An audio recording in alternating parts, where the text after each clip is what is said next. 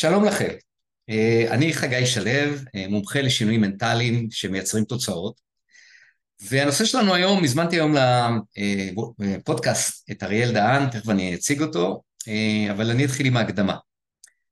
מדברים המון על המורכבות של חיי ילדים ונוער בעולם המאוד משתנה שלנו. אך בעוד שאתגרי בני הנוער גדלים ומתעצמים, הם לרוב זוכים דווקא לפחות תמיכה מהגורמים שנועדו לחנך אותם. אה, הוריהם, שעסוקים יותר ויותר בשאלות קיומיות ושלמות המשפחה, והמערכת החינוכית שלוקה בפיגור כרוני וחוסר התאמה לעידן הטכנולוגי שבו אנחנו נמצאים, כמו גם אה, מחסור חמור באנשי חינוך איכותיים. איך מגשרים על הפער הזה? איך דואגים לילדים ולבני הנוער, אזרחי המדינה הבוגרים שבדרך, שגם אמורים להנהיג אותה, כדי שיקבלו את החום, התמיכה, האהבה, הידע והכלים למיצוי הפוטנציאל שלהם בעולם דינמי ומשתנה שרק נעשה מורכב יותר עם הזמן. אז לשם כך אני מארח היום את אה, אריאל דהן. אה, אריאל הוא יזם צעיר, יוצר שיטת מאדווה לנחשול, המסייעת לאלפי ילדים ובני נוער בעשרות בתי ספר מהמרכז לדרום למצות את הפוטנציאל שלהם. השיטה עוזרת להם להתחבר לעצמם, למקום שלהם בחיים, אה, לכוחות שלהם ולכישרונותיהם, ונותנת להם כלים מנטליים ואחרים להתמודד אה, טוב יותר במציאות החיים המאתגרת בחיים הבוגרים, גם בחיים, אה, בחיים כבני נוער, כילדים בני נוער, וגם כמובן מכינה אותם לחיים הבוגרים שלהם. אז אה, שלום אריאל וברוך הבא שוב. נעים מאוד, איזה כיף להגיע לפה. בכיף, אה, הכיף שלי, העונג שלי. אה, לפני שאנחנו נצלול לתוך הנושא שלנו, אה, ושוב אני אחזור על הנושא, איך לסייע לילדים ובני נוער להתגבר על ביישנות, קשיים רגשיים, קשיים חברתיים, פיזיים ומנטליים, כדי להתמודד עם, אה, כדי למצות את הפוטנציאל שלהם, לרכוש ביטחון, אה, לפרוח ולשגשג. אז לפני שנצלול לתוך הנושא, אני אשמח שתספר קצת על עצמך, מי אתה, איך אתה מתאר את עצמך, מה תחומי ההתמחות שלך. כן. אז ככה, אני בן 35, ממש לאחרונה חגגתי. Uh, הדבר הראשון, הכובע הראשון שלי, אני אבא, אבא לחמישה ילדים. Uh, ככה, אחד טרי לפני חודש. מזל טוב. כן, תודה רבה. ובאמת בעשור האחרון מה שאני עושה, אני עובד עם ילדים ונוער בכל התחומים, זאת אומרת פורמלי, בלתי פורמלי, בית ספר, אגודות ספורט, אה, עמותות, ארגונים, פרטי, כל הסוגי ילדים והמצב הסוציו-אקונומי, חברתי, את כולם אני חושב שפגשתי, החל מהמקרים הקלים יותר, הילדי שמנת ועד עד נוער עבריין אפשר להגיד, אה, וזה מה שאני עושה מהבוקר עד הערב, וזה מה שאני עושה באהבה, ובאמת אני מרגיש שזו השליחות שלי, אה, וכל הכובעים שאני עושה נועדו לשרת אותה מטרה, זה איך לעבוד עם ילדים ונוער, איך לטעת בהם אה, אמונה עצמית, ביטחון עצמי, לשנות את הסיפור הפנימי שלהם, כדי שהם יחוו את החיים בצורה הרבה יותר טובה והרבה יותר משמעותית. מעולה, מעולה. אז, אז בוא תרחיב קצת על האני מאמין שלך, מה באמת מניע אותך פה, מה חשוב לך, אמ, מה החזון שלך. כן, אז אה, כדי להתחיל בזה אני צריך לחזור אחורה לאזור כיתה י' שהייתי תלמיד בתיכון בערך, איפשהו שם התחיל איזשהו קושי, שאני לא יודע אפילו איך להגדיר אותו, משהו רגשי אצלי, שגרם לי להיות סגור וקושי ממש גדול לבטא את עצמי. אמרת בהתחלה ביישנות, זה תכונה שאתה יודע, יש אותה להרבה אנשים, אבל כשיש את זה באובר, זה, זה לא טוב, זה פוגע, זה מונע ממך לעשות דברים, להשתתף. ואני ממש זוכר חוויות שהיו לי בכיתה, שהמורה שואל שאלות ואני רוצה להשתתף ורוצה לענות, והיד נעצרת, לא מצליח להרים את היד. אז מצד אחד היה בי איזה משהו פנימי שסגור ומאופק ולא מצליח לצאת החוצה ולהביא לידי ביטוי, והמזל שלי, שבתחום הגופני, הספורטיבי, שם הצלחתי, במגרש, עם הכדור, כל סוגי הכדורים, וזה עזר לי למצוא את המקום שלי, כן, בכל זאת, כי אתה יודע, ילד שהוא לא כל כך משתתף ולא מדבר, המצב הלימודי שלו הוא בינוני, אז אה, זה פחות נקודות זכות נקרא לזה בחברה, כי בסוף מגיעים לבית ספר, אני לא יודע כמה יודעים את זה היום, הבית ספר היום, כמו שאני מסתכל בעיניים שלי, זה מקום חברתי. כי אנחנו יודעים כמה הלימודים היום, איך שהבית ספר בנוי, הוא לא כל כך רלוונטי לעולם התעסוקה, ואתה בטח בתור מומחה לשינוי קריירה יודע להגיד את זה הרבה יותר טוב ממני. הלימודים חצי הם תיאורטיים, אז אה, המקום החברתי זה, זה הנקודה. המזל שלי שהצלחתי דרך הכדורגל, דרך הריצה, דרך הדברים האחרים, אז זה נתן לי את המקום. ואת הביטחון להרגיש, אני שווה משהו, אני יודע, יש לי איזה זכות קיום פה בכיתה, אה, ובאמת השליחות שלי היום זה לעזור לילדים צעירים שלא יהיו במצב הזה, שכמה שיותר בגיל מוקדם, כמה שיותר בגיל צעיר, אם אנחנו מזהים איזה קושי בבית ספר, היועצת, המנהלת, אז לעזור לילדים האלה ולהעצים אותם, כדי שהם יגיעו לגיל שאני הייתי בו ולא יצטרכו לסבול מהבעיות האלה ומהקשיים האלה. ובאמת, כמו שאמרת, אימוש פוטנציאל, כל אחד יש לו פוטנציאל, יש לו איזשהו זכות קיום, איזשהו משהו שהוא רוצה להביא לעולם, שיצליח עם זה כמה שיותר בגיל צעיר. מדהים, נהדר. אמ, אז בואו בוא נתחיל להבין באמת את הקשיים של ילדים ובני נוער היום. מה, מה הם לדעתך האתגרים העיקריים שלהם? אפשר לקרוא לזה קשיים, אני מעדיף לקרוא לזה אתגרים. אה, ומה המקור שלהם? ממה זה נובע? זו שאלה, שאלה, שאלת השאלות אני חושב. אה, יש לשאלה אותי כמה זוויות. אני אנסה רגע לענות מזווית אחת מהצד של ההורים. אה, דבר טוב שקרה בדור האחרון של ההורים, שאני ביניהם, זה שההורים נהיו יותר מעורבים, בעיקר האבות. כי פעם, כמו שאנחנו יודעים, מי שגידל את הילדים, את המשפחות, זה הייתה האימא. אבא הולך לעבודה, חוזר סופי שבוע, אבא של שבת כזה. והיום ההורים נהיו יותר מעורבים, האבות. רוצים לדעת מה קורה, רוצים לדעת איפה הילד שלהם הולך, אם הוא מסתובב, שזה דבר מבורך, זה דבר טוב, כי באמת אנחנו רואים הרבה אבות היום שממש מעורבים בגידול של הילדים. מצד שני, זה גרם להורים להיות, אני חושש להגיד את המילה חרדת דתיים, אבל משהו בסגנון, קצת אובר, כל דבר, איפה הילד, מה הוא עשה, הוא חצה את הכביש, הוא ירד לגן שעשועים. אתה יודע, אנחנו כשהיינו ילדים, אתה בטח, הלכת לגן שעשועים, תחזור בערב, נסתדר, יהיה בסדר, לא משנה מה יהיה בדרך.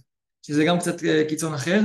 אז אה, זה קושי אחד שההורים לא נותנים לילדים היום לזוז, לנשום, כל דבר, למה וכמה, ותן לילד לגדול, תן לילד להתפתח, תן לילד לטפס על המגלשה וליפול, לא קרה כלום, הוא לא, כנראה הוא לא ימות מזה. אז זה נקודה אחת שאצל ההורים היא נמצאת, הקושי אצל ההורים, לא אצל הילדים, שההורים קצת לחוצים מדי, לא, לא משחררים את הילדים לפעול ולהתנסות. ומה זה, אז, מה זה אז, אז, אז איך זה משפיע על הילדים? זה הילד חושש לנסות, חושש להיכשל, כי mm. הכל שומרים על צמר גפן. Mm. תן לילד ליפול, תן לילד לזרוק את הכדור עקום, תן לילד לעשות uh, פדיחות. כשהתחלתי את הקריירה של האימון בתור מאמן כדורגל, אז היה לי קבוצה של ילדי גן בגילאי חמש. שם המגרש היה כזה ממש חסר פרטיות, זאת אומרת הגדרות היו בגובה של מטר, אז כל ההורים, כל האימון היו מסביב למגרש, וכל רגע, תלך ימינה, צועקים לילד מה למסור, לבעוט. אני אומר לה, להורים, עוד הייתי מאמן צעיר, אומר להורים בנעימות, תנו לו, תנו לו לפעול, כי אתם רק נותנים, אתם לוקחים לו את כל המרחב של לפעול. ברור שהוא יעשה טעויות, וברור שהוא יעשה לא טוב. אגב, גם רואים את זה אצל המאמנים היום, אם אתה רואה מאמנים בישראל, אז... מאמני כדורגל. מאמני כדורגל בשלב של הנוער, הם, לא רוצה להגיד מסרסים את הילדים, אבל כל רגע צועקים עליהם מה לעשות, אבל איפה, איפה האיכות של הילד, איך הוא ידע לבטא את עצמו ולהיות יצירתי, אם המאמן אומר לו כל רגע מה לעשות. אוקיי, okay, אז, אז, אז מה שאני מבין זה שבגלל המעורבות של ההורים, המאמנים, אולי גם אנשי החינוך, אה, הילד מקבל הרבה מאוד ביקורת, אה, פחות חופש תנועה, נכון. והוא לומד שכישלון זה לא טוב, והוא בעצם נמנע מכישלון, וההימנעות מכישלון גורמת לו בעצם להימנע מהחיים, להימנע נכון. מהתמודדות. נכון, ההימנעות הכי גדולה זה מהניסיון, אני לא יודע, כישלון, לא כישלון, אתה יודע, אפשר לשחק עם המילים, אבל תנו לילד לנסות. ברור, ברור שילד עכשיו נכנס למטבח, רוצה להכין חביתה, ברור לכל הורה שפעם, פעמים שלוש הוא ישפוך את הביצה לא נכון והמטבח יהיה מלוכלך, אבל איך הוא, איך הוא ילמד אם לא בצורה הזאת? זה נקודה אחת, והנקודה השנייה זה מהצד של התרבות, שהיא מאוד טכנולוגית היום, שיש בזה הרבה ברכה, מה שאנחנו עושים עכשיו בפודקאסט זה דבר מדהים, ואיפה היה דבר כזה לפני 10-20 שנה, אבל מצד שני, המסכים נהיו חזקים מאוד בבית, יש שולטים בבית, כל הורה היום בבית ממוצע יש טלוויזיה, יש מחשב, יש טאבלט, יש טלפון ניידת, כאילו, מכל צד שהוא... גיימבוי. אה, כן, מכל צד שהוא לא ילך, הוא, הוא מסודר, רק שלא יהיה משעמם, נראה לי הורים קצת מפחדים מהמילה משעמם. לי, טוב טוב, תדליק את המסך, תעשה את זה, כבר אז לא משעמם, ואז מה שקורה זה גם אורח חיים יושבני, שזה משפיע על הבריאות. אורח חיים? יושבני. יושבים. יושבים. כן, יושבים הרבה, זה משפיע על המשקל, עודף משקל, לצערם ישראל בין המקומות הגבוהים בהשמנת אצל ילדים. כן? כן. וואו. אני חושב בטופ חמש בעולם, שמונת ילדים ונוער, וזה רק בגרף של עלייה עם מה שהסתכלתי בנתונים ב-2022. אה, זה גורם לזה שהם לא מנסים, כי הם כל יושבים בבית עם הגיימבוי, עם המחשב, צאו לחברים, צאו למגרש, צאו לחוגים, פחות.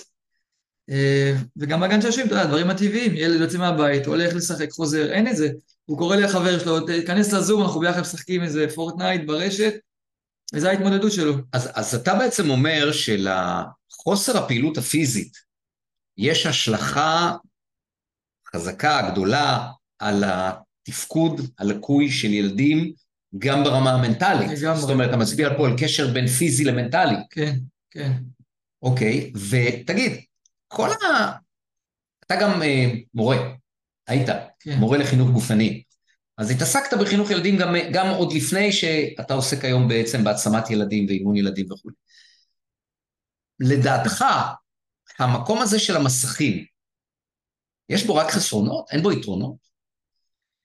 אה, אמר, אמרתי בהתחלה שיש יתרונות לטכנולוגיה, אבל אני חושב שבבתי ספר לא כל כך למדו לשלב את זה בצורה נכונה, הם מתלהבים, אני זוכר שהייתי גם מורה חדש באיזה תיכון, ובאותה שנה בדיוק חילקו אה, טאבלט לכל ילד או משהו, וזה התרגשות שיא, כולם עם טאבלטים, ואז אתה נכנס לכיתה, אתה סתם עושה כניסה ככה פתאומית, אתה מסתכל בטאבלט של הילדים, חצי מהם בכלל במשחקים, אתה יודע, מחביאים את המשחק, הם כאילו כותבים, וישראל יש בה איזשהו משהו שמתלהב מכל הטכנולוגיה להכניס לבתי ספר, לחכות אולי את אמריקה או מקומות אחרים, ואגב, אמריקה, מה שקורה, אנחנו מחכים את אמריקה, אנחנו לא קולטים שאמריקה כבר הוציאו את החיקוי כבר החוצה, כי הוא לא טוב.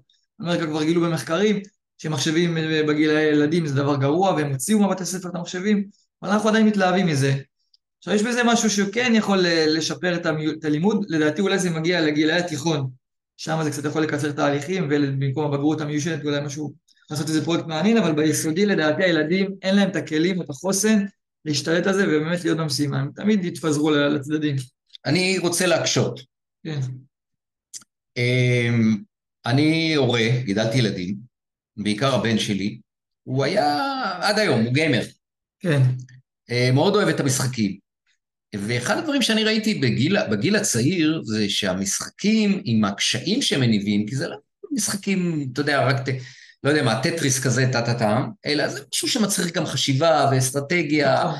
וחווים הרבה הצלחות, לא רוצה להגיד כישלונות, ומנסים עוד פעם ועוד פעם, וזה לומד, זה, כאילו, זה מאמן את המוח לחקור ולחפש תשובות, ולא לוותר, ולהתמיד, וכאילו, אני מוצא שם הרבה אלמנטים טובים שגם אני יכול להסתכל על זה מפרספקטיבה של זמן ולראות אותו היום, אני, אני רואה שהוא גדל להיות, הרבה כנראה בזכות זה, להיות אדם מאוד סקרן, חקרן, אה, מעז, מתמודד וכולי וכולי. אז, אז אתה לא חושב שיש פה איזה שהם יתרונות בצד הזה גם? אה, קודם כל אמרתי, יש יתרונות. דבר שני, אני, אני חושב שהמקרה של הבן שלך הוא לא מקרה שכיח כל כך, כי רוב הילדים, הם לא, הם לא יודעים לקחת את זה למקום של החקר, של סקרנות, הם לוקחים את זה למקום שממלא להם את החלל הריק, את החוסר, ונגיד... יותר פסיבי. כן, יותר מחביא להם את הקשרים שלהם עכשיו, קושי להתמודד, הוא אומר בוא נברח למסך, זה הכי נוח לי. Mm-hmm. עכשיו, אם ילד בא, אומר, אני עכשיו הולך אה, לפתח תוכנות, ואני מתעניין באיך כותבים תוכנה וזה, זה, זה משהו אחר. או אפילו להתעסק עם אתגרים שנמצאים במשחקים. נכון. כאילו, איך אני עובר שלב, איך אני כן. זה, מה אני לומד. ועדיין הייתי אומר את זה בכוכבית, בתנאי שזה עדיין תחום בזמן. כי גם ילד יכול להגיד, אני עכשיו באסטרטגיה מ-4 עד 10 בלילה. אתה יודע, יש עוד דברים אה, חוץ מהאסטרטגיה, יש גם איך לתקשר עם חברים, יש גם קצת זמן לאכול. זמן לדבר עם ההורים, שיעורי בית, אז אה, אם זה בתוך הגבולות, זה, זה יכול להיות. אוקיי, okay, אז אנחנו אומרים שבעצם ההתפתחות הטכנולוגית אה, עשתה שינוי מאוד גדול בילדים, בזה שהיום הילדים הם, אה, איך קראת להם? במצב ישבני? כן. מצב ישבני, יושבים על, התוח, על התחת, פחות אה, בחוץ, פחות משחקים, פחות מזין את הגוף. אה, עם כל המשמעויות החברתיות של זה, כולל אגב, מה שאמרת, הנושא של השמנה. אה, אז זה הבדל מאוד משמעותי בילדים של היום לבין הילדים של פעם, כן. שיוצר אה, כנראה יותר קשיים מאשר תועלות. מה עוד לדעתך שונה היום, שונה היום במציאות של ילד או נער במדינת ישראל, לעומת דברים שהיו בעבר? אתה לא חיית מספיק שנים כדי כן. בעבר, אבל אפילו בזמנים שאתה היית כן, ילד. כן, כן, אני יכול להגיד. יש עוד דברים מעבר לנושא של הישבנות? כן. כן. משהו שקשור גם לחינוך, גם קשור לעולם המורים, ויצא לי לדבר על זה הרבה מורים. אמ, באמת פעם ההורה, המורה היה מקור ידע בלעדי, ההורה המורה. Mm-hmm. הם יודעים הכל, והילד סוג של מסתכל כמו ננס לענק, מלמטה למעלה, שואל שאלות, ילד שסקרן, שואל איך זה קורה. היום אנחנו יודעים שגוגל וכל ה... עם הבינה מלאכותית זה בכלל הולך להתפתח כנראה לכיוונים עוד יותר משוגעים. אז מקור הידע הוא כבר לא יהיה המורה. בוא נגיד שאפילו יש כבר ילדים שיודעים יותר מהמורה באיזשהו מקום, או לפחות בפוטנציאל שלהם יודעים לדעת יותר מהמורה. אז מה, מהמקום הזה, שהמורה או שההורה הוא חייב להתבסס כבר על משהו אחר, לא רק על מקור הסמכות. טוב, אני יודע הכל, אז, אז אני פה בעל השליטה, אלא חייב להביא את האישיות לידי ביטוי, ואני ככה, אני קורא לזה היום אישיות מתפתחת, במיוחד אצל מורים, שאני הייתי מורה עד לפני לא מעט זמן. אמ, זה להיות אישיות, משהו מתפתח, לא רק טוב, אני יודע יותר ממכם, אז בגלל זה אתם תקשיבו לי, כמו נגיד אפשר להמשיך, להמחיש את זה לעולם הצבאי, אני יש לי דרגות על הכתפיים, אז עכשיו אתם חיילים שלי, אתם חייבים להקשיב, לא, לא מכוח הסמכות, אלא מכוח האישיות, מכוח משהו שמניע, שיוצר סקרנות אצל הילדים, ובתור הורים גם. כריזמה. כריזמה, חיבור, יורד לעולם שלהם, ואז הילדים יבואו אחריך. אז פעם זה לא היה, פעם היה מורה, הופ, למעלה, והילד הוא ממש למטה. אוקיי, מעולה. אז, אז אתה מצביע בעצם על uh, התפוגגות הסמכות uh, החינוכית, אפשר לקרוא לזה, שאני חושב שאפשר גם להרחיב את זה להתפוגגות הסמכות ההורית, כן, פעם הייתה יותר כן. סמכות הורית. לגמרי. Uh, כגורם שבעצם uh, יוצר שינוי מאוד גדול ב... נקרא לזה בנכונות של ילדים להיות במשמעת, אמ, אמ, לקבל מרות, סמכות.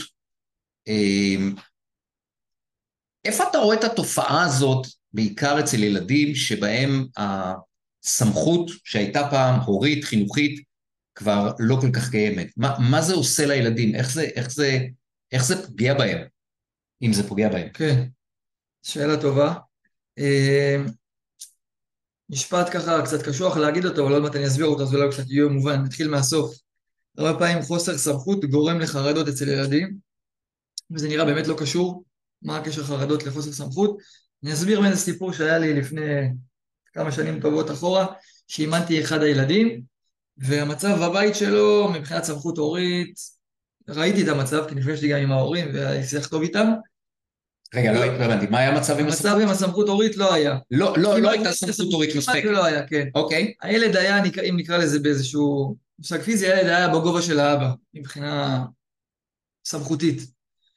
אה, ממש ברמה שהוא דיבר איתו כמו חבר ולא כמו אבא, אתה יודע, יש בזה כאילו איזה משהו טוב כזה, הנה הילד לא מפחד מאבא, יש כאלה שיגידו, אבל זה היה במצב לדעתי שזה לא, לא תקין, ובאמת, תקופה ככה ארוכה הם חיו, ואני נכנסתי איכשהו באמצע לתמונה, ו... וקיבלתי את הילד במצב שהיה לו הרבה אתגרים, אני ככה פחות רוצה לפרט את כל הדברים, אתה יודע, כדי שמי שיצפה ישמע אה, לא נזהה, אבל כן, זה היה לו מצב של חרדות. מצב של חרדות, ואני מניתוח שעשיתי וראיתי, במיוחד בתהליך אחרי שעשינו, בתהליך שעשיתי במקביל גם עם הילד וגם עם ההורים, למצב שבו ההורים טיפה, כן, מעלים את עצמם למעלה, אין מה לעשות, טיפה נותנים לילד מרחק, להבין שהוא יכול להסתכל קצת מלמטה למעלה, זה עזר לילד לפתח את הביטחון העצמי, להעלים את החרדות והרבה דברים אחרים טובים שקרו בדרך בגלל הדבר הזה. אבל למה חרדות נוצרו מלכתחילה כאשר אין סמכות? באיזשהו מקום בתת מודע, הילד מבין שהוא מנהל את הבית, זאת אומרת, יש לו מילה כמו לאבא, ואם אבא אומר משהו והילד אומר לא, אני לא אעשה את זה, אני אעשה משהו אחר, וזה קורה, אז בתת מודע, כי זה ילד צעיר, מבין שבואנה, אני מחליט פה, יש לי את המילה האחרונה. ו- וילד בגיל 9-10 לא בנוי לנהל בית, עם כל המשמעויות של לנהל בית מבחינה כלכלית, פיזית והכל. ושהוא מבין את הדבר הזה, שנופל לו האסימון אחרי כמה פעמים כאלה, הוא מתחיל להבין, בואנה, אני עם הכתפיים הקטנות שלי יכול לנהל פה את הבית, את ההורים, את האחים שלי, את האחיות שלי, זה משהו שהוא לא נתפס, וזה גורם לו חזרה להתכווץ ולהגיד, כביכול, כאילו, מה עשיתי? ומצד שני, אין מי שיתפוס את הסמכות, מישהו, אין דבר כזה ואקום בסמכות. אם ההורים לא לוקחים את הסמכות, מישהו אחר ייקח אותה, במקרה הזה זה הילד, ואם לא, זה תהיה אחותו. אז, אז, אז יש פה משהו לכאורה טוב, שיש לילד ואקום, מקום, בוא נקרא לזה, לקחת אחריות, נותנים לו אחריות, כן. אבל אתה בא ואתה אומר, האחריות הזאת היא אחריות מוגזמת, וכתוצאה מזה הילד נכנס לחרדות, כי, כי, כי הוא לא בנוי לקחת אחריות ברמות כאלו, נכון. שהוואקום שההורים משאירים, אה, מכניסים אותו לשם. גם. מכניס אותו לשם. הבנתי, אוקיי. אה, אז, אז אמרנו שאחת הטעויות שעושים מורים, ואולי גם מחנכים, זה בנושא של סמכות. זאת אומרת, אה, הם לא מספיק מפעילים סמכות, לא מספיק שמים גבולות לילדים. כן. אוקיי? הדבר השני, או הקודם בעצם, הראשון שדיברנו עליו, זה המקום שיש מעורבות יתר ב... בתוך העולם של הילדים, במקומות שההורים לא נותנים לילדים ליפול, לא נותנים להם לטעות, צריכים להפסיק להם את היד, אה, חרדים להם, וכתוצאה מזה גורמים לילד אה, לא להתאמץ, אמ, לא להתנסות, לא לטעות, וגם לא ללמוד. והוא תמיד בא אל ההורים עם הדברים הכי קטנים, וההורים במקום לבוא ולהגיד לך תעשה בעצמך ותלמד ותתאמץ ותשבור את הראש, הם נותנים לו ישר את הפתרון. אז, אז כתוצאה מזה הילדים בעצם לומדים לא להתאמץ, וכשהם לא מתאמצים הם לא מתפתחים. אנחנו אומרים no pain no gain, כן? הפיין זה לא כאב חייב להיות, אבל זה, זה מאמץ, זה, זה התמודדות. אוקיי, אז זה שני דברים שאתה מצביע כ, כטעות אה, בחינוך.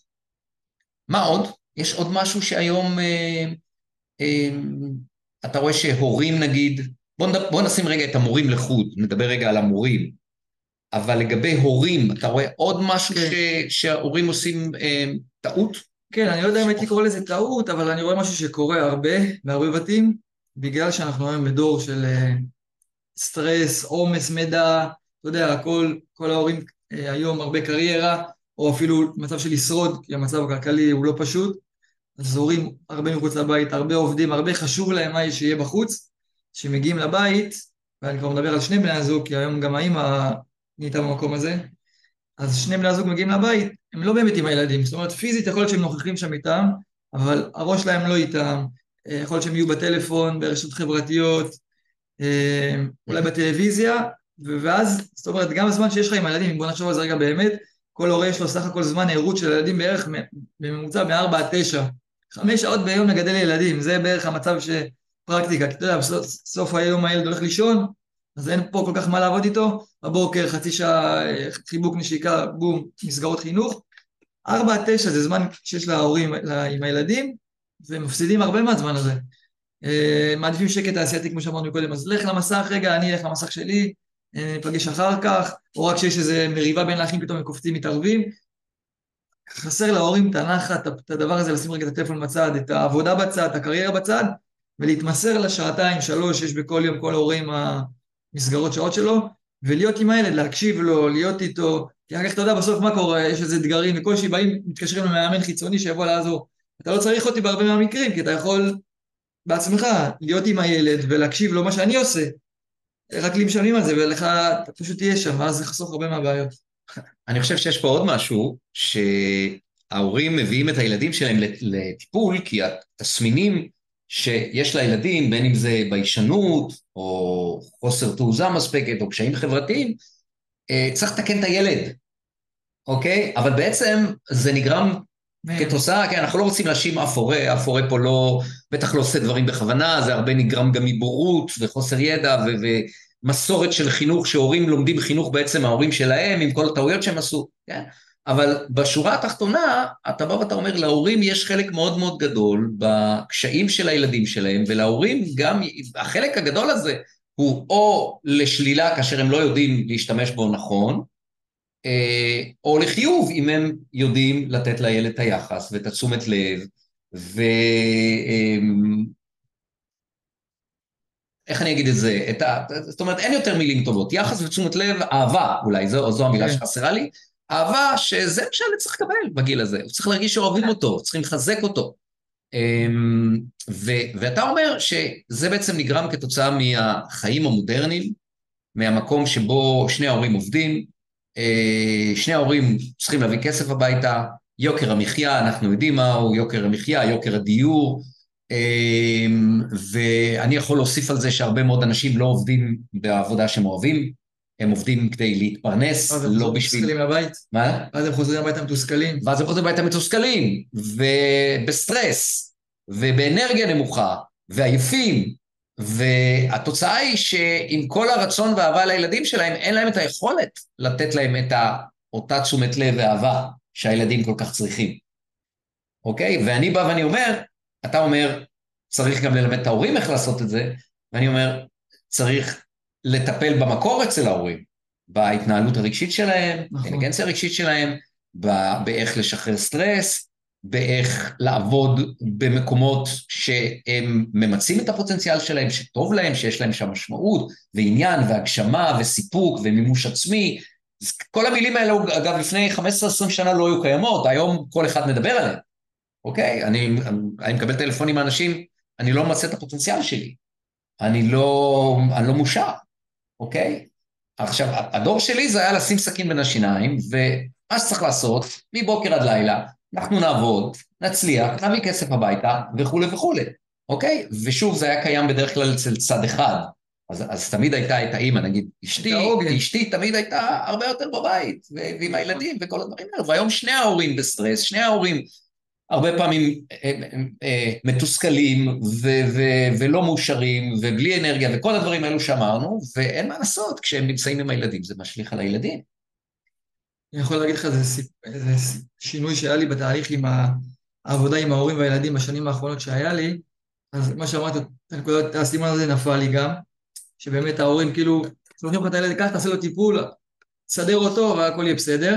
תקן את הילד. כן, ואז נפל לי האסימון, בשנתיים האחרונות כשעבדתי ככה באופן פרטני עם הורים וילדים, אז אני בפגישה, היכרות עם ההורים, שככה מספרים את כל הסיפור, ביקשתי מהם ביציאה מהפגישה, שכל אחד מהם ייקח על עצמו, קודם כל לבדוק שהנקודה היא שהם סיפרו לילד לא קיימת אצל אחד מבני הזוג, כי הוא לומד ומחכה גם את הדברים הפחות טובים, ובלי קשר שכל אחד ייקח על עצמו איזה יציאה מאזור הנוחות שלו, כי הכי קל זה להגיד הילד עקום והרצפה עקומה צריך ליישר אותה.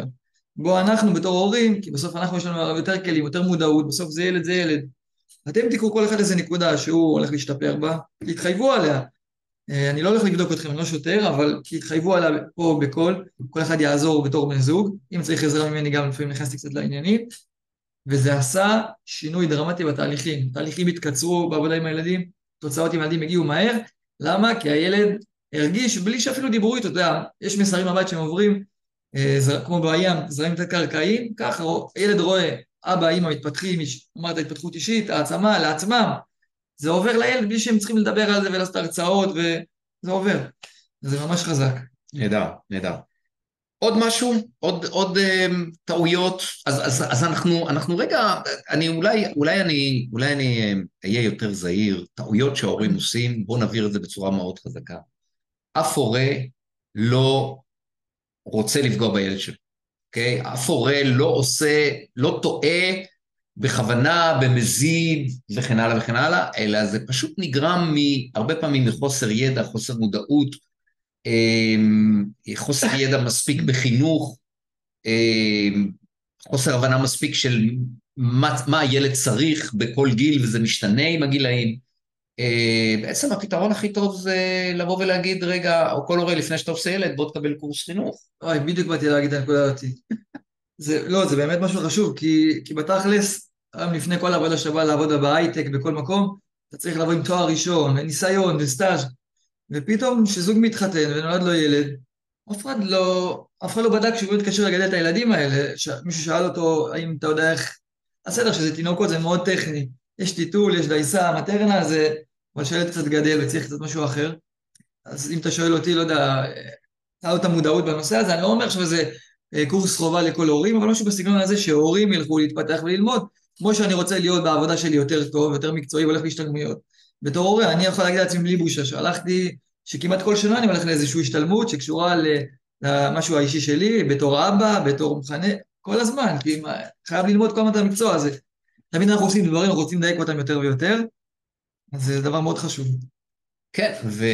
ואני יכול להוסיף שהמקום אמ, הזה של שהורים אה, לומדים הורות, אה, זה משהו שגם מעבר לרצון שלהם, לאהבה שלהם אל הילדים שלהם, והרצון שלהם שהילדים יגדלו בצורה הכי טובה ויהפכו להיות למבוגרים אה, בוגרים ומקור לגאווה, הלוא הדבר הכי חשוב להורים מהילדים זה גאווה, כן? אז ההורים גם, יש להם אינטרס מאוד חזק בזה, כי אתה יודע מה התופעה שהופכת להיות יותר ויותר שכיחה? זה שילדים, עלק, אה, בני 30 פלוס, גרים בבית של ההורים. כן. אתה יודע כמה, כמה אימהות מתקשרות אליי ואומרות לי, אמ, אתה יכול לעזור לבן שלי? מה הבעיה? הוא בן 33, אה, הוא עובד באיזה משהו זה וזה, הוא גר בבית, אין לו זוגיות, אין לו זה, אין לו חברים. אתה מבין? אדם בוגר כבר. זה נובע. ממה זה נובע? זה נובע מהחינוך, הרבה פעמים. כאילו, הרבה פעמים אני גם... חינוך אני... לחוסר עצמאות, שהוא לא יכול להתנסה וכל מה שדיברנו. כל, כל הדברים שדיברנו, כן. המקום. של חשש מטעויות, המקום של, אה, המקום של לגונן, המקום של, של לשמור, של לעטוף. של לדאוג לכל הדברים ברמה מוגזמת. אמ, אני גם יכול לקרוא לזה ריצוי. כלומר, הורים מרצים את הילדים שלהם. מה פירוש? זה אומר שהם נותנים לילדים שלהם מעל ומעבר, לא בגלל אהבה, אלא, אלא, אמ, איך אני אגיד את זה? אלא זה איזשהו צורך שלהם לחפות, דווקא, כאילו דווקא לחפות על אהבה. אתה מבין?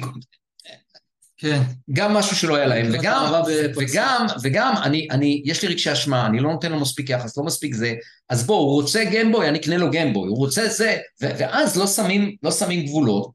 עכשיו, הבעיה עם הריצוי הזה, שהוא, לא רק שהוא מזיק לילדים, הוא מרוקן את ההורים.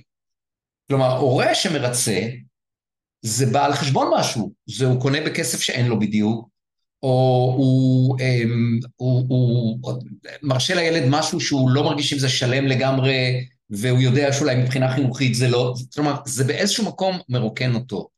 ובעצם אני, כאילו מה שאני בא להגיד, אתה מציג את הצד של הילדים וגם את הצד של ההורים, ואני בא ואומר שהורה, אמ, בעצם אמרנו את זה כבר, אולי אני אסכם, הורה זה מקצוע, צריך לדעת איך לעשות את זה, אה, יש טעויות שכיחות, צריך לדעת להימנע מהן, אה, ובעיקר, בעיקר, הורה צריך לדעת לאזן את עצמו מבחינה רגשית, מבחינת הגשמה, מימוש עצמי, אה, הרגלים, אמונות, כעסים, לא דיברנו על כעסים, כאילו, אתה יודע, בבית אנחנו יודעים, יש לפעמים התפרסויות, כעסים, ההורים אומרים דברים שהם מתחרטים עליהם אחר כך, מתוך הסטרס הזה שהם נמצאים בו, הילדים מגיבים, ובעצם האווירה הטעונה הזאת, ולפעמים המאוד מאוד שלילית, זה גם לא משהו שמאוד מאוד עוזר לחינוך. אז, אז מה שאני אומר זה שנכון, תלמד עקרונות חינוך, אבל גם תטפל בעצמך. תטפל בעצמך, תהיה הורה יותר שלם, גם דוגמה אישית, זה גם משהו חשוב. הורים לא מהווים דוגמה אישית היום מספיק לילדים שלהם, לא תמיד. אה, אז תהיה אתה שלם בהתפתחות אישית, בניהול רגשי נכון, בעבודה שאתה אוהב וכולי וכולי, זה, כמו שאתה אמרת קודם, זה בעצם מדבק, מדביק את הילדים בהיבט החיובי כמובן של המילה. אני יכול להגיד פה גם איזה סיפור ככה אישי עליי. לפני עשור בערך, שהייתי אבא ממש צעיר עם ילד בבית אחד, שפתאום התחיל לגדול, אתה יודע, בהתחלה שהוא קטן, אז אין לך פה כל כך דוגמה אישית, אתה כאילו מרשה לעצמך לעשות מה שאתה רוצה. כן. ו- ובלי קשר אליו, באותה תקופה הייתי כזה, לא יודע, מעוך כזה, לא כל כך יודע מה עם החיים שלי, סטודנט, אה, לא מנוהל נכון, רגשית, אנרגיה, תזונה, הכל. ו- ואני זוכר שהייתי קם כזה הבוקר, באיזה שמונה כזה, אתה יודע, דקה אחרונה לפני הלימודים, כולי שוטף פנים, טס, מאחר ללימודים באופן קבוע, וזה הפריע לי, בלי קשר אליו, זה הפריע לי עם עצמי, אבל זה עוד יותר הפריע לי, שפתאום, אתה, הילד רואה אותך כבר. הילד לפ... ילד בן שנתיים שלוש קם לפניך, ו- ובאמת זו התקופה שבערך התחלתי את ההתפתחות האישית שאני יכול להגיד על עצמי, ומאז התחלתי ללמוד כל שנה ועשיתי, והיום, שאני יכול להגיד שאני קם מאוד מוקדם בבוקר, הילד שלי הגדול קם, לא סוג של תחרות סמויה בינינו, אבל הוא קם לבד באופן טבעי באיזה שש בבוקר, בלי שאומרים לו בחופש, בלימודים, הוא קם בבוקר, מה הוא עושה? שוטף כלים בבית אם יש, מקפל כביס, בלי שאף אחד אמר לו. אני מניח שזה קשור לזה שהוא ראה, שהוא רואה אותי קם מוקדם ואני כבר לא בבית בשעות שהוא קם, אני בחוץ, אה, מתפלל, מתאמן. ללא ספק. אז זה משפיע. ללא ספק. אני, אני גם אתן דוגמה, אה, כי אתה יודע, אחד הסיוטים הגדולים של ההורים זה להקים את הילדים שלהם לבית ספר. אוקיי, והילדים, מה לעשות, הם אוהבים לישון, ולא באים ללכת לבית ספר, והרבה פעמים אם לא מלמדים אותם הם לא לוקחים אחריות, ואז... אנחנו עכשיו בתקופה בדיוק שהתחילה בית ספר לפני כמה ימים, זה כן. רלוונטי מאוד. ואז בעצם אה, אה, ההורה יותר דואג שהילד שלו ילך לבית ספר מאשר הילד, הילד דואג, וכתוצאה מזה הוא יאללה קום. מה, עוד לא קמת? יאללה קום, יאללה זה, אני זוכר את עצמי. בטעויות שאני עשיתי בהורות, לא חף, מפשע, או מ... אה, סליחה, לא מפשע, מטעויות, כי זה לא פשע. אה, אני, אני זוכר לפעמים לוקח את השמיכה מהילד שלי ומוריד אותו, אוקיי? בחורף, כן. כדי, ש, כדי, ש, כדי שיקום, הדברים, בוא קום. ואני זוכר שזה היה, היה סיוט, כי הילדים, שני הילדים שלי אה, איחרו, ואני הרגשתי עם זה לא טוב. ומה אני יכול לעשות? כאילו, מה, אני יכול לבוא ולהעיר מספיק מוקדם ולהגיד ולצעוק, וזה גם קרה שם, וזה לא עוזר. אז מה עושים? מרפים. מודיעים לילדים בגיל שהם כבר מספיק מבוגרים, אתה, אמ, אתה צריך להתעורר לבד. אם אתה רוצה אני אעיר אותך ואני אעיר אותך פעם אחת. אני יכול להיות, אני מוכן להיות השעון המעורר שלך, המעורר שלך, אבל פעם אחת. או עדיף לך בכלל גם תמצא לך את הדרך להעיר את עצמך. עכשיו, אם אתה קם, סבבה, אם אתה לא קם, זה בשך. תאחר לבית ספר. אני שחררתי את המקום שאכפת לי שהילד שלי יאחר לבית ספר, אז הוא יאחר לבית ספר. אז מה שקרה זה הוא איחר פעם, הוא איחר פעמיים, והוא קיבל פה, והוא קיבל שם, וזה וזה, והתמודד עם זה, ובסופו של דבר הוא למד לקום לבד. אתה מבין? אז, אז זה בדיוק המקום שאתה אמרת קודם, אנחנו צריכים לשחרר. אנחנו לא יכולים לקחת את האחריות על הילדים שלנו, כי אז אנחנו לא נותנים להם להתמודד עם הקשיים והאתגרים של החיים. דוגמה מעולה מה שהבאת. אוקיי, בוא נעבור רגע לעבודה המקצועית שלך, מעבר לעקרונות החינוכיים והכלליים שדיברנו עליהם. השיטה שלך מאדווה לנחשול. ספר בבקשה על העקרונות שלה ו... ואיך, ואיך פיתחת אותם. אה, כן, נתחיל קודם כל בשם. אה, מאדווה לנחשול, כמו שנשמע עם צמד המילים, אה, גל קטן, אדווה, נחשול זה גל גדול. באמת המטרה זה בעבודה עם ילדים, עוד פעם, זה התחיל באופן אישי מה שעשיתי בשנים האחרונות, וזה עבר לתחום של הבתי ספר בקבוצות קטנות. זה לקחת ילד, ילדים, קבוצה, בצורה, התחיל מצד קטן, ילדים שהנוכחות שלהם בחיים היא לא חזקה, ילדים שהם קצת, כמו שאמרנו בהתחלה, מתביישים, חסרי ביטחון, אה, קושי חברתי, אתגר רגשי עם עצמם, וצעד צעד להתקדם איתם ולהוביל אותם, להיות בסוף בנוכחות חזקה, להיות בצורה של נחשול של גל גדול.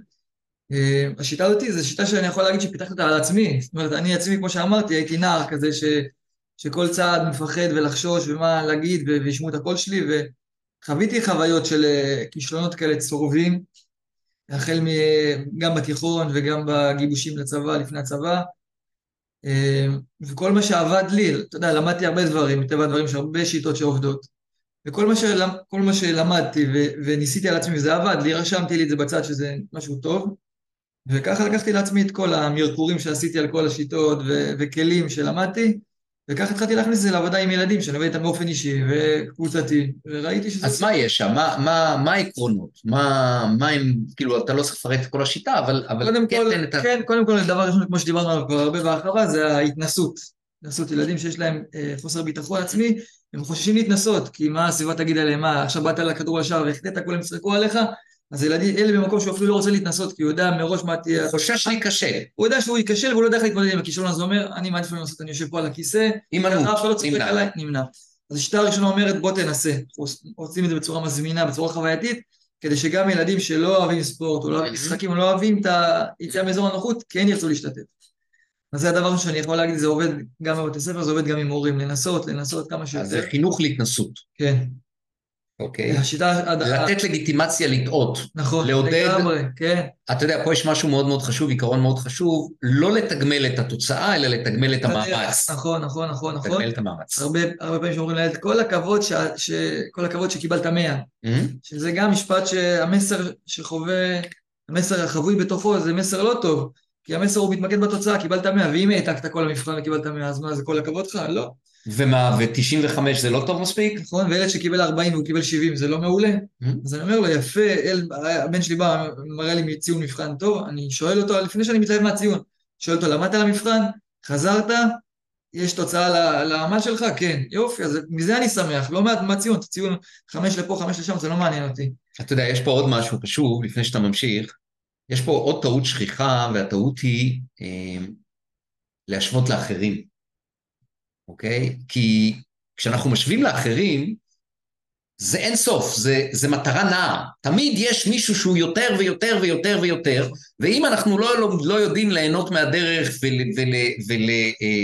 וליהנות ול, ול, מהמאמץ, או, או לתגמל את המאמץ, או להכיר במאמץ, אז, אז כל פעם השגת את זה, יופי, מה הדבר הבא? זה. ובעצם זה הופך להיות למרוץ אינסופי, שאף פעם, פעם אין סיפוק, אף פעם אין, אין מימוש. כי זה אף פעם לא מספיק טוב. נכון.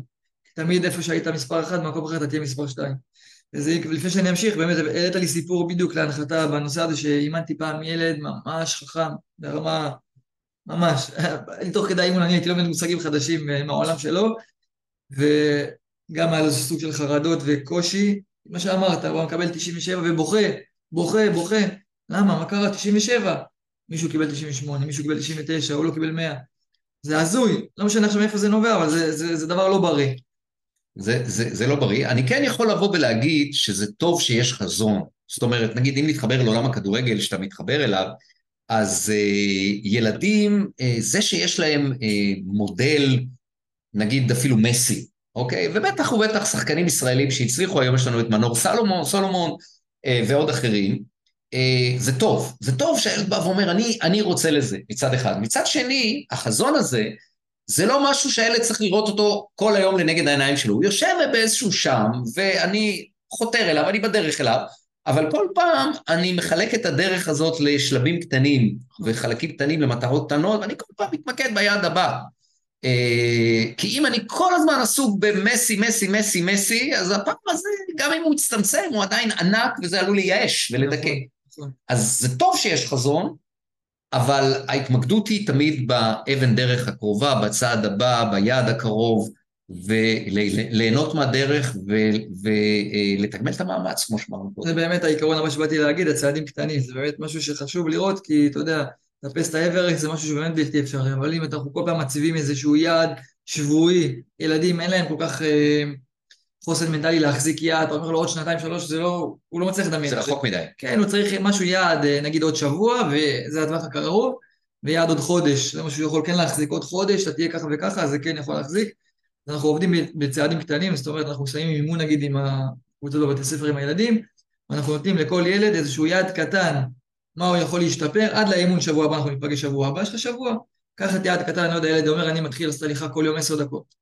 ילד שאוהב מוזיקה, אני מתחיל לנגן בפסנתר כל יום עשר דקות. משהו שאתה יכול לעמוד בו, כן, שבוע הבא ניפגש, נראה מה עשית בו. פתאום הוא בא, אומר לך, הצלחתי ארבע פעמים בשבוע, פעמיים בשבוע. זאת אומרת, התקדמת מאפס, היית עכשיו באפס, עכשיו כבר אתה כבר לא באפס. אז ובאמת שמים דגש, כמו שאמרת, במחיאות כפיים, על, ה, על המאמץ. לא אכפת לי מה, מה, מה התוצאה, כי כמו שאמרת, היא כל פעם תנוע ותתרחק, גם כשאני אגיע להיות מסי, אז מה אחרי מסי?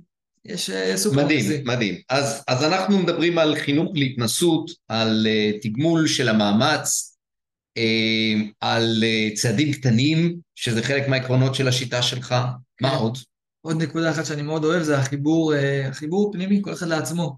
כי כמו שאמרת, זה קשור קצת להשוואה, הרבה פעמים ההורים נפלט להם לפעמים, יואו, תראה את הבן של השכנה, או, או בתוך המשפחה, תראה את האח הגדול שלך, איך זה תמיד מצטיין ואיפה אתה, וזה גורם לילד לאבד את הזהות שלו, את המקום שתכירו בי איך שאני, כמו שאני, יותר טוב, פחות טוב, זה לא משנה. אז כל ילד רוצה שיאהבו אותו כמו שהוא, כמובן זה לא מונע ולא סותר את זה שאני כן ארצה להשתפר וכן ארצה להתקדם. אז המקום הזה של השייכות זה משהו שאנחנו מאוד אוהבים. איך, ו... איך, איך עושים את זה? זאת אומרת, איך מפתחים את השייכות? את ה... אתה, אתה מדבר גם בעצם על, על הערכה עצמית, על ביטחון נכון, עצמי. נכון, אז אה, שאלה אחת שעוזרת לנו לגלות, שואלים את הילדים, זו שאלה אגב שמאוד מביכה אותם, ומאוד קשה להם לענות עליה, ספר על עצמך, כל אחד יכול להגיד לעצמו תכונה, שתיים, שלוש טובות. והילדים... קשה להם עם זה. קשה מאוד, כי כאילו מה, אני גאוותן, או, או שהוא בכלל לא יודע מה התכונות שלו הטובות, אבל שאלה הפוכה, תגיד לי מה אתה צריך להשתפר, בשנייה הוא שולף לך, טק, טק, טק, טק, משהו טוב על עצמך, ואני, ואני מתעקש על זה, לא, לא, אנחנו לא נמשיך את האימון, כל אחד יגיד משהו טוב.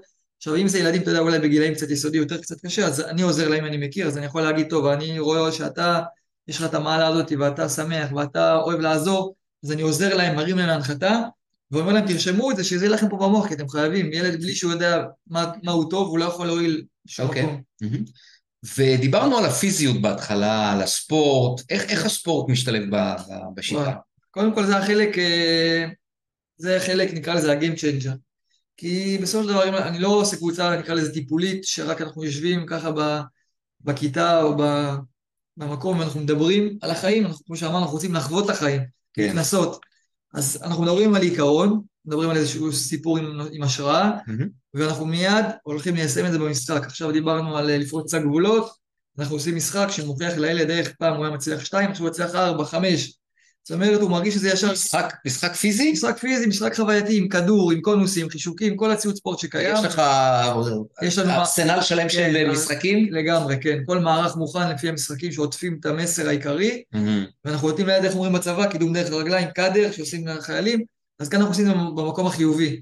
כי רק לדבר על זה טוב ויפה, אנחנו רוצים לחיות את מה שדיברנו עליו. וזה חוזר כל פעם, זה מסתובב. וזה גם אינטראקציה חברתית מן הסתם. לגמרי. שזה גם מפתח את הכישורים החברתיים. כן, משחקים שנגיד הוא חייב למסור, אה, לשתף פעולה, הוא חייב לקרוא בשם של הילד לפני שהוא מוסר לו, ואם לא הוא נפסל, ואף אחד לא, אף ילד לא רוצה להיפסק, כל רוצים להצליח. Mm. זה מחייב אותם לעשות דברים שהם לא היו עושים אותם לבד, אה, מחייב אותם להיות מאותגרים עם עצמם, עם הקבוצה החדשה שנוצרה להם.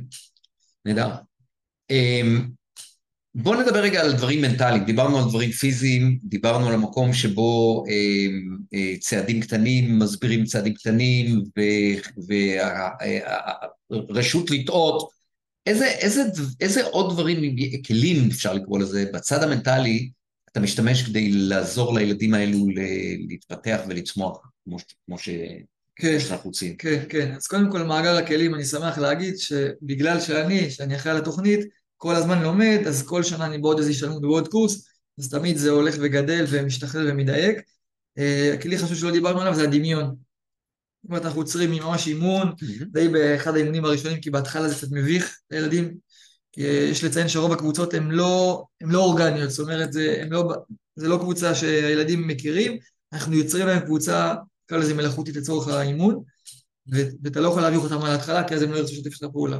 אז בערך אחרי שלושה ארבעה מפגשים, הילדים קצת מרגישים יותר בנוח עם השני ועם המאמן, אנחנו מושיבים אותם, או שוכבים, עוצמים עיניים, נכנסים לאיזושהי הרפאיה, וממש מדמיינים מה שאמרת כל אחד את החזון האישי שלו, מה הוא רוצה להיות עוד כמה שנים, לא עכשיו, אתה יודע, משהו רחוק מדי, ונותנים לילדים זמן עם עצמם לדמיין את זה, אבל אתה יודע, בלי הגבלות, כמו שאנחנו יודעים בדמיון, אני מדמיין את זה מושלם. אה, זה משהו שחזק, חוויה של ילדים מתעוררים ממנה, זה ממש מרגש. וכדי שזה באמת לא יישאר רק ברמת התיאוריה, אז באמת אנחנו רושמים את מה שדמיינו, מה שחלמנו עליו, ולוקחים ממנו צעד אחד פרקטי, אחד, כדי ש... לקראתו. כן, כדי להגשים את הדמיון הענק הזה, את החזון הגדול הזה, במשהו אחד במציאות, רגל אחד לנחות. Mm. נהדר. תראה, אחד הדברים שיוצרים צמיחה והתפתחות זה יציאה מאזור הנוחות. ודיברנו על המקום שהילדים במשחקים, במסכים, הם באזור הנוחות, בטח בטח טלוויזיה שזה לרוב פסיבי, אבל גם הרבה מאוד דברים אחרים. אמ, איך, איך מוצאים ילדים מאזור הנוחות? אמ, איך, איך מניעים אותם, דרך אחרת לשאול את זה, זה איך מניעים אותם להתאמץ במקום, במקום חדש להם שהם לא מכירים ו, וחוששים ממנו? כן, אז זה חוזר לאחד העקרונות הקודמים שדיברנו, שברגע שאתה מעריך את המאמץ ואת ההתנסות, אז והמסר שאתה משדר זה לא מעניין אותי התוצאה, אז זה עוזר לילד להגיד, שמע, מה יקרה אם אני אכשל פה? לא יקרה, אני אפול, אני אחליק, אני אטעה, המאמן או ההורה במקרה שלנו לא יכעס עליי או לא, או לא יצא מהכלים. אני מכין את הקרקע לזה שיכול לקרות, ואני גם אומר לילדים את זה.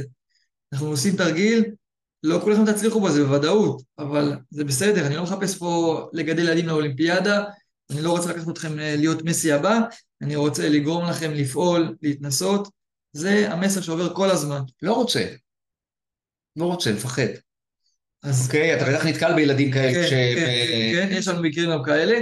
אז קודם כל, אה, אנחנו עושים את הכל בנחת. הילד יושב בצד, הוא רואה את רוב החברים שלו נהנים, גם ילדים ש...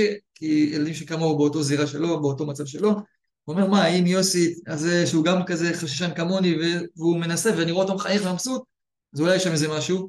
ומדי פעם, פעם, בכמה דקות, אנחנו זורקים לו איזשהו חבל לרדת מהעץ שהוא נתלה בו, ובאמת, האווירה שיוצרת בקבוצה, האווירה הנעימה, האווירה המכילה, אה, והחשייתית, זה עוזר לו, כן, אתה יודע, לדרוך את הפעם הזאת.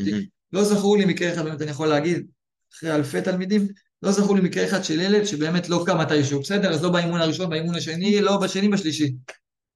יפה, יפה. אז אתה בעצם אומר שהמסגרת שה, המאפשרת והחברתית והמשחקים שבסך הכל לא, אין שם סכנת חיים או משהו יותר מדי לפחד ממנו, לאט לאט בעצם הילד רואה, מסתכל, ואז הוא לאט לאט בוחר יותר ויותר להשתתף. כן. יפה, מעולה. אמ, אתה כותב ככה, ילד שנשאר מאחור, אה, אה, סליחה, אין ילד שנשאר מאחור. אין ילד שלא מתחבר. גם ילדים שלא אוהבים ספורט, גם ילדים שחוו דחייה חברתית במגרש, כלומר בחרו אותם אחרונים או שאף אחד לא רוצה לשחק איתם, וגם ילדים שלא מצליחים להחזיק מעמד כי הכושר שלהם לקוי, אצלנו הם מקבלים מענה מעצים ומותאם. נשמע כמו חזון אחרית הימים. כן. נשמע כמו זה, דיברנו על זה קצת עכשיו. כן, כן, נגענו כן. בזה. אמ, מה, מה עוד אתה יכול להגיד על זה? איך, איך, איך משיגים את זה? מה, מה, מה הסוד? כן, אז הנקודה הראשונה באמת, אה, אני חושב שטמון, כמו שאומרים, הסוד טמון באנשים. אז פה אני יכול להגיד על הצוות של המאמנים, יש לי צוות של מאמנים ממש ממש בוחר אותם בפינצטה. אה, למצוא אנשים שיש להם באמת ה, גם את התשוקה וגם את החיבור הזה, באמת לראות את הילד במקום שהוא לא רואה את עצמו. ו- זאת אומרת, מאמינים בילד? מאמינים בו לפני שאתה רואה כלום, לפני שאתה רואה, רואה ילד נעול, לא רוצה לשתף פעולה, אפילו קצת מעצבן נקרא לזה, אני אומר, אני רוצה לראות, אני מדמיין אותו בדמיון שלי עוד חודשיים, הילד פורח, הילד רץ, הילד עף, אתה רואה את היהלום שבו. רואה את העולם שבו, למרות שזה לא קל, כן, זה לא קל, אבל אני אומר, זה ממש, המאמן מחזיק את התודעה אותי בראש שלו, וזה מה שאני עובד עליו מאוד חזק, גם עם עצמי וגם עם המאמנים, כי בסוף, אם המאמן הוא לא מזמין, או שהוא לא חי את זה באמת בתודעה שלו, אז זה לא יעזור כמה משחקים יהיו חווייתיים, הילד מרגיש מסר לא מילולי שעובר, וזה המסר הכי חזק שיש. זה אפקט פיגמליון. לגמרי. פיגמליון, אה, רק נגיד אה, למאזינים שלא יודעים, אה, פיגמליון זה, הוא היה פסל במיתולוגיה היוונית, שפיסל פסל של אישה, והמיתולוגיה מספרת שמרוב אהבתו אליה, היא קרמה עור וגידים להיות בשר ודם, אישה חיה. ומאז מדברים על העיקרון הזה בפסיכולוגיה, שאם יש בעל סמכות שמאמין בכפיף שלו, במקרה הזה זה מאמן וילד, וזה נכון גם בין מורה ותלמיד לבין כן. הורה כן. וילד, אה, מפקד ופקוד בצבא, כאשר בעל הסמכות מאמין בטוב, ביכולת של הכפיף שלו, במקרה הזה הילד, אז זה נבואה שמגשימה את עצמה. אגב, זה פועל הטוב, וזה גם פועל הרע. זאת אומרת, הורה או מורה שאומר לילד שלו, אה, לילד, אתה כלומניק, שום דבר לא יצא ממך, עושה לו סוגסטיה, שבסופו של דבר באמת מגשימה את עצמה לרע ולא יצא כלום מהילד הזה. ויש גם, יש גם, אה, אני לא יודע אם אתה יודע, אבל יש גם את אפקט גליטאה. גליטאה זה בעצם הייתה הפסל שפיסל, אה, ואומרים שיש גם אפקט גליטאה.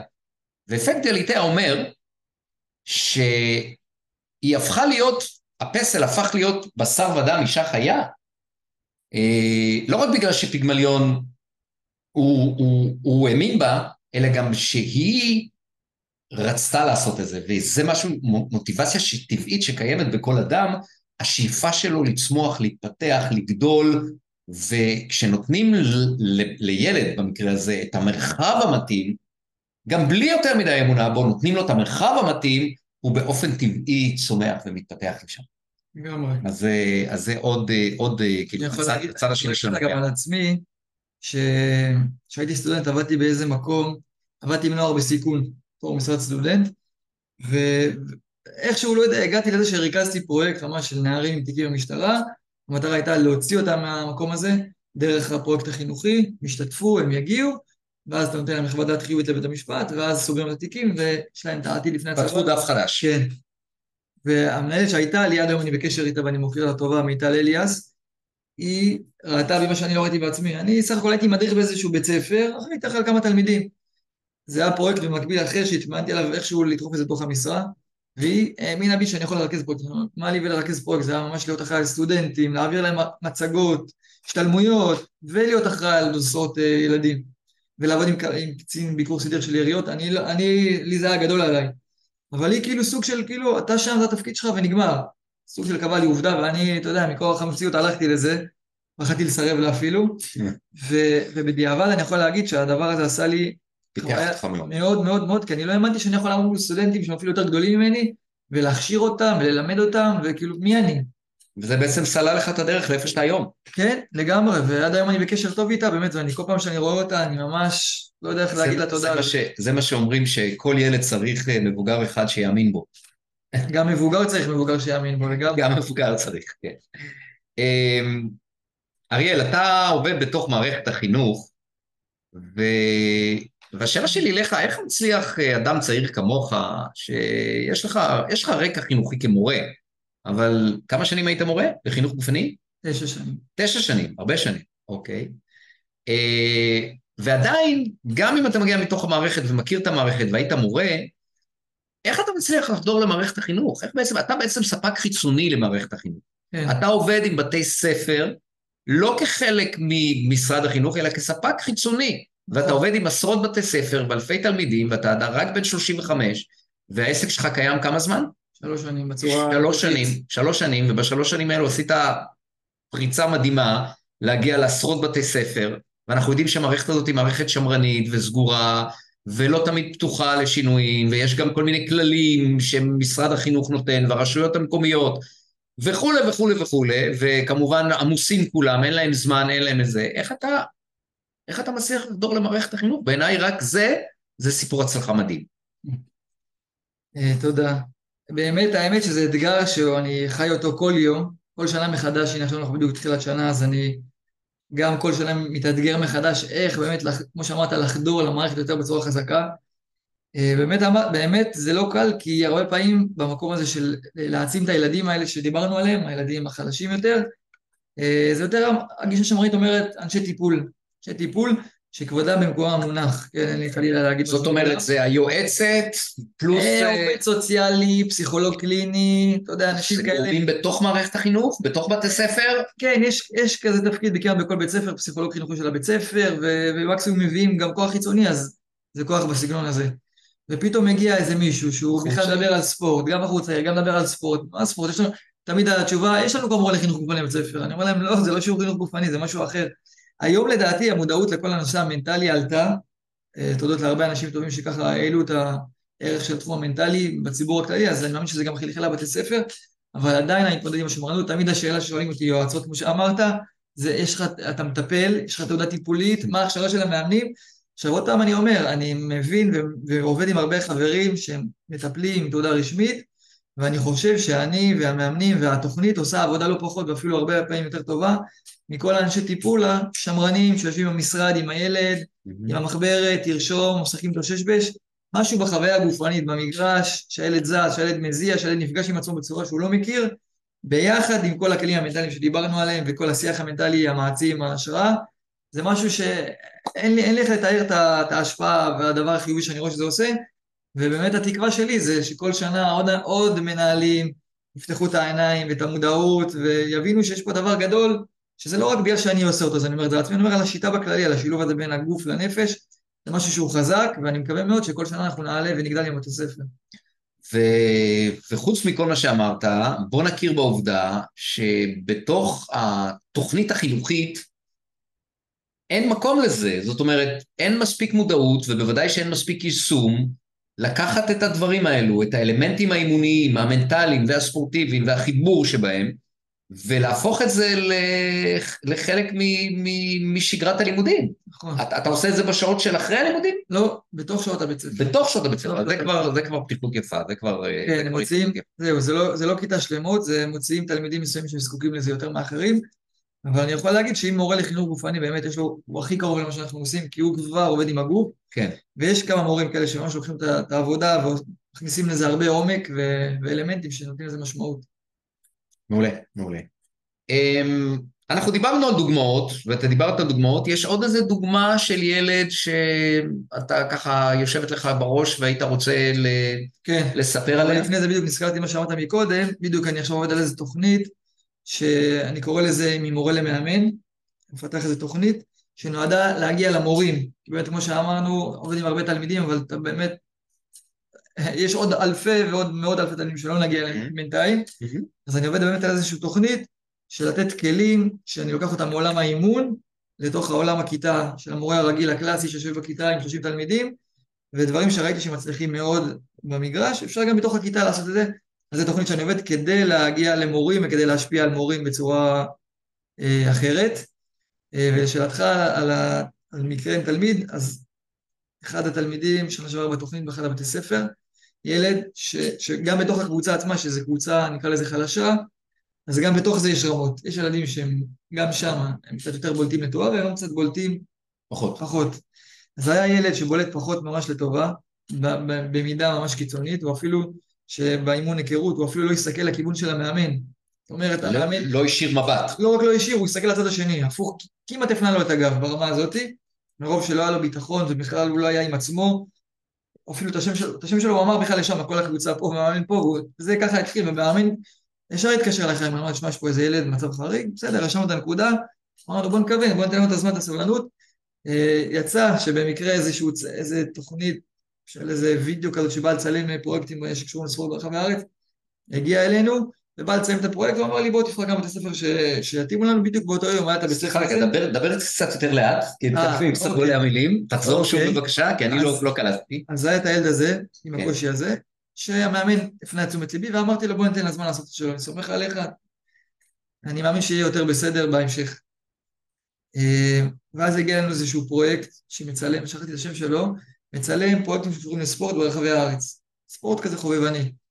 והם באו לצלם על התוכנית שלנו, לראות איך זה עובד בבתי ספר, לראיין ילדים, קצת ראיינו אותי, ו- והגענו לשם, ושאלתי את היועצת לפני זה אם אני יכול להגיע לצלם את הבית ספר. היא אמרה לי כן, בשעה הזאתי וזאתי, והגענו, ולא שכחתי, לא שכחתי בכלל לקשר לילד החמוד שנמצא שם. ואז הגענו, ואמרתי לפני זה, תכיני לי שני ילדים עם ביטחון, שיבואו לדבר מול המצלמה, לספר על, הבית, על התוכנית.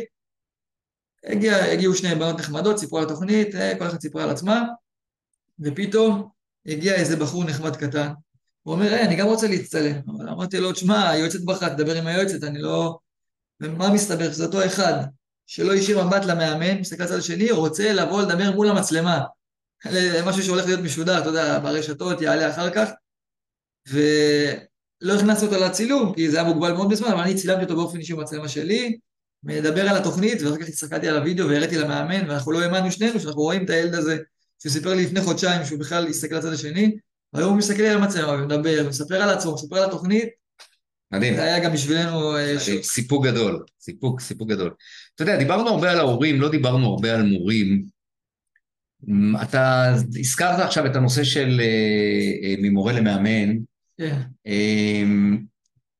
מה, מה צריך לקרות לדעתך? אנחנו גם שומעים בדיוק בתחילת שנת הלימודים, אנחנו שומעים שחסרים הרבה מורים, אנשים לא רוצים להיות מורים, יש בעיה גדולה של משמעת בכיתות, נכון? מה שלא היה בעבר, ש, שמורים צריכים להיות בעצם קודם כל שוטרי משמעת, אה, וזה משהו שמרפא את ידיהם של הרבה מורים. מה יש לך להגיד על, על, על הדרך של, של אתה יודע, בוא, בוא, בוא נראה גם עוד שאפתנים, בוא, בוא, בוא נגיד שאתה יועץ ל, לשר החינוך או למנכ"ל משרד החינוך כדי ל, ל, להביא יותר מורים ו... או, או, או להביא יותר מורים וגם לשפר את האיכות של המורים, כי זה כמובן משפיע ישירות על התלמידים עצמם. נכון. זו נקודה גדולה ורגישה. אה, אני לא רוצה קודם כל לברוח למקום ישר של השכר, תמיד, תמיד כשאני מדבר עם מורים, אני מדבר עם הרבה מורים, שיעלו את השכר, העלו, העלו בשנים הרבה. מעלים ומעלים. לא מספיק, נכון, אבל. העלו הרבה. אז קודם כל אני חושב שאני דווקא אפתח בזה, למרות שזה הדבר אולי לא הראשון במעלה, אבל כן אני אדבר על השכר, שלדעתי השכר של מורה צריך להיות לא פחות משכר של איש הייטק. אתה יודע, אנחנו בחברה בסוף אנשים הולכים לבחור מקצועות הרבה פעמים ממקום חברתי, מעמד חברתי, מה יהיה לי. זה לא נגמר רק בגילי היסודי והחטיבה, זה נמשך גם אחר כך. אז אה, אנשים רוצים להשתייך למעמד העליון נקרא לזה יותר. להיות מורה זה לא כל כך כבוד בחברה שלנו, לצערי, שאני במילואים פוגש הרבה חברים בשנים האחרונות, ואתה יודע, כולם סטודנטים כזה בהתחלה אחרי דרום אמריקה, מה עושים? שאני הייתי אומר שאני מורה, תמיד הקמו לי את הפרצוף, כאילו, מה מכל הדברים בעולם הזה משפחת להיות מורה? כולם מהנדסים, רופאים, זה דברים חשובים, דברים טובים, אבל מורה, כולם שכר ובורחים. אז הנקודה הראשונה זה, השכר זה לא בגלל הכסף, שעכשיו מורים רוצים מיליונרים, כי מי שבא למור בא משליחות, השכר זה במובן, במובן הזה שישפר את המעמד, שאנשים יבינו שמורה זה משהו קצת יותר מכובד. זה נקודה ראשונה. כן. אה, זה גם אגב ישפר את היחס של ההורים כלפי המורים, כי לצערנו היום ההורים מזלזלים במורים. אם אתה מזלזל במורה של הילד שלך, מה ציפית שהילד שלך יכבד את המורה? הוא רואה איך אתה מדבר אליו, הוא רואה איך אתה לא מאמין בו, איך אתה נותן בו אמון, אז הוא מחקה אותך בצורה אחרת.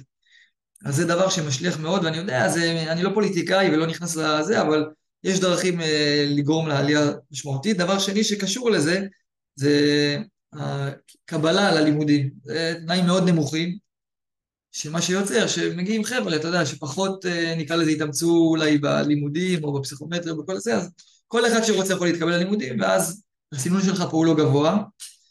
זו נקודה שנייה. והנקודה השלישית, שהיא לא טכנית, היא מאוד מהותית, זה לדעתי המקום הזה של השליחות, כי היום אנחנו בדור מאוד של מימוש עצמי וקריירה ולהגשים, ותמיד זה הולכים החוצה, אז צריך בזה טיפה לעשות רוורס, דווקא להיכנס למקום יותר פנימי ויותר להבין שאני יכול להיות בורד מאוד משמעותי ולחבר את המורים, לא לעשות פרסומת בוא תבוא אלינו תקבל שכר כפול, אלא הפרסומת תהיה בוא תבוא להיות אחראי על העיצוב מניה של המדינה העתידית. זה משהו שהוא לדעתי חזק מאוד, אמרנו חזון מקודם, עכשיו שמורה נכנס ואומר אני יש לי חלק, אומנם בורג, יש לי חלק בהשפעה על העתיד של המאה השנים הקרובות במדינת ישראל. ככה אני מסתכל. ומה אתה תגיד למורה שאומר, תקשיב, השכר טוב לי, ויש לי חזון מאוד מאוד גדול, ויש לי הכשרה מתאימה, אבל אני לא יודע איך להתמודד עם ה... אני לא, לא, לא רוצה ולא אוהב להיות uh, שוטר משמעת. איך, איך, איך מורה מתמודד, יכול להתמודד עם משמעת בכיתה? מקווה שזו לא שאלה גדולה מדי בשבילך. Uh, שאלה, שאלה טובה. אז יש, יש לזה שתי דרכים, צומת, שני צמתים נקרא לזה. צומת אחת זה ללכת, אה, נקרא לזה אולי קצת לברוח מהתמודדות, אבל זה גם, לפעמים בחלק מהמקרים זה טוב, ללכת לבית ספר נקרא לזה יותר רגוע. מראש ילדים כאלה, לא יודע, אולי מצטיינים, ילדים כאלה מכבדים, ששם פחות יהיה לך משמעת. בדיוק השבוע דיברתי עם אחד המורים, שהוא היה 20 שנה מורה, שהוא אחד שהוא דוקטור אפילו, והיה לו מאוד קשה כל המשמעת הזה בכיתה, להחזיק כיתה, תמיד זה מושג, אתה יודע, להחזיק כיתה, זה שאלה של כל המנהלים. כן. והוא לא כל כך התברך בתכונות האלה של להחזיק כיתה, אבל מבחינת הוראתית וחינוכית הוא היה מאוד אה, מוצלח, והוא פשוט אמר להם, די, אני לא יכול, זה גדול עליי, אני מותש, עזב, חזר עכשיו בסיבוב שני להיות מורה פרטני.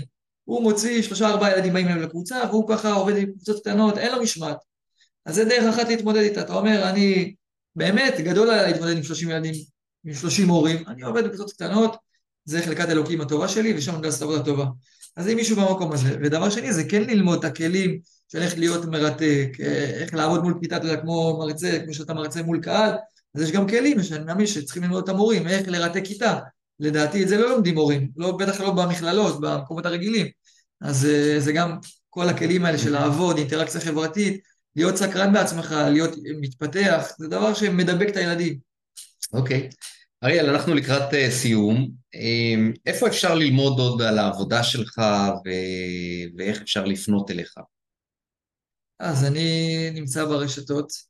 לאחרונה... אגב, ככה... אנחנו מדברים גם על מנהלים, כן. מנהלי בתי ספר שרוצים להכניס את, ה- את העבודה שלך, את השיטה הזאת, uh, גם uh, הורים שאתה גם מאמן, כאילו הצוות שלך גם מאמן בצורה פרטית? אה, לפעמים אנחנו עושים את זה, אבל בעיקר, בעיקר הבתי ספר. זה הבתי ספר, כן. אוקיי.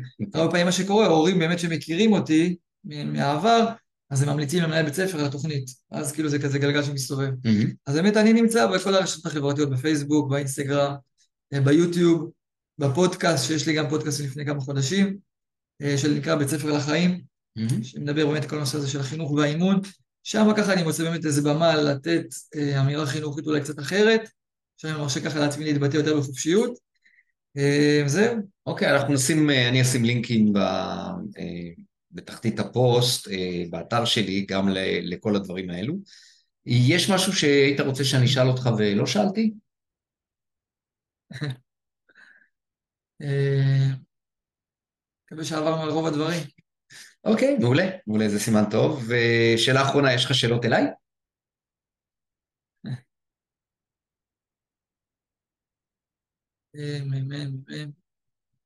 על הספרים, על הספרים, מעניין אותי איך, מוצאים את המוזה, אני גם משהו ככה בתהליך של כתיבת ספר, איך אני מוצא את המוזה לשבת ולכתוב ספר, זה נראה לי היום זה דבר גדול, היום אני כבר בסוף תהליך, אם אני חושב על התהליך הזה שכתוב את הפעם השנייה, יש לך ספר שני שיצא עכשיו, נכון? נכון, כן. אז אני עכשיו אומרים לי בוא של ספר שני, אני כאילו מרגיש שאני לא, לא יכול לחזור לשם, כאילו איך, איך יש לך את התשוקה הזאת לשבת ולכתוב מחדש משהו אחר? אתה יודע, אה, אני אומר שהוצאת ספר זה הדבר הכי קרוב ללידה שיכול להיות לגבר, ותסלח לי האנשים, אה, והרבה פעמים אה, אחרי שנולד ילד, אז אומרים, וחווים את כל הדברים, ודברים טובים ודברים פחות טובים, ו- ו- וכל הילדות וזה וזה, ואומרים, אה, אין לי כוח, אני לא, אני לא מתכוונת לעשות עוד ילדים, ובסוף עושים עוד ילד. אותו דבר ככה זה בספרים. אתה גומר ספר, אתה נמצא במקום שאולי קרוב מדי, ו- ו- ו- ויש מאמץ ויש הקרבה. אמ, ותראה, בסופו של דבר זה תשוקה. והתשוקה היא לא תשוקה להיות מפורסם, שלי לפחות, לא תשוקה להיות מפורסם, לא תשוקה להרוויח הרבה כסף, אין בזה שום דבר רע, אבל זה לא המניע העיקרי. זה כמובן משלים את העבודה שלי, זה מוניטין, זה מיתוג. התשוקה היא להשאיר משהו בעולם ממני, שאני יודע שהוא טוב והוא חשוב, ואני לא רוצה שכשאני כבר לא נמצא בעולם הזה, אז הדברים האלו ילכו לאיבוד.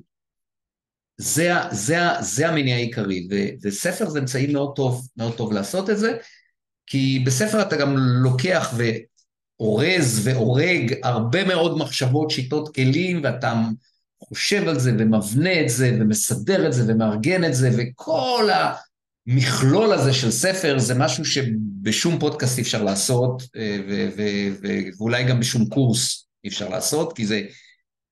וזה, וזה, אז, אז, אז התשובה, התשובה, התשובה היא שיש מוטיבציה מאוד מאוד חזקה מצד אחד, מצד שני יש גם תוכנית.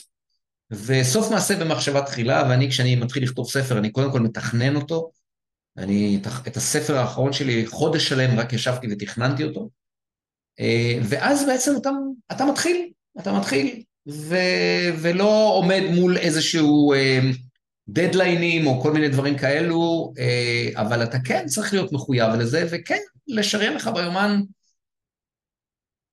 ימים ושעות לעשות את זה. בשבילי זה בעיקר אה, ימים שסגרתי ואז אין טלפונים, אין כלום, אין זה, אני רק עושה את זה, או סופי שבוע. סופי שבוע זה מקום שיותר שקט, פחות עבודה, ויש לך זמן, ו... ומוזה, כאילו אני לא מאמין במוזה, אני מאמין בזה שאתה מביא את המוזה. אוקיי, כשאתה יוצר את הסביבה, כשיש לך את המוטיבציה ויש לך את השקט ואתה מתרכז, אתה מביא את המוזה, ואומרים שלכתוב ספר, ואני מסכים עם זה, זה הרבה מאוד תקשור. כי לפעמים אתה כותב דברים ואתה אומר, וואו, אני כתבתי את זה? לא יודע, מאיפה הבאתי את זה? אוקיי? ו, ו, אה, ולכן להיות מאוד מאוד פתוח מאפשר לא לחוץ, אוקיי? אה, ומתמיד ומחויב ו... אה, אמ, שאמרתי, אמ, מקצה את הזמן, וזה קורה, זה פשוט קורה, זה, זה יצירה, וצעדים קטנים, כמו שדיברנו, עוד צעד ועוד צעד ועוד צעד, בסופו של דבר מגיעים, ונהנים מהדרך. הכי חשוב. אריאל, אה, אני רוצה להודות לך, אני חושב שלמדנו היום הרבה מאוד דברים על אה, חינוך ועל הורות ועל ילדים ועל איך אפשר לאמן ילדים ולהעצים ילדים. ולעזור לילדים שיש להם קשיים אה, לצאת מאזור הנוחות שלהם ולחבר אותם למקומות של העצמה והתפתחות וצמיחה והגשמה ומודעות. אה, ואני רוצה להודות לך, כי יצא לנו פה לדעתי פרק מהמם. תודה, תודה רבה על ההזמנה. בשמחה, ולמי ששומע אותנו, אה, נהניתם? א', דרגו את הפודקאסט באיפה שאתם לא שומעים אותו, אה, ב', אה, תמליצו, תמליצו, תעבירו, תשתפו, אה, כי אם זה היה טוב לכם, כנראה שזה גם הועיל לאנשים אחרים בסביבה שלכם. אז תודה רבה אריאל, תודה רבה לכם, ונתראה בפודקאסט הבא.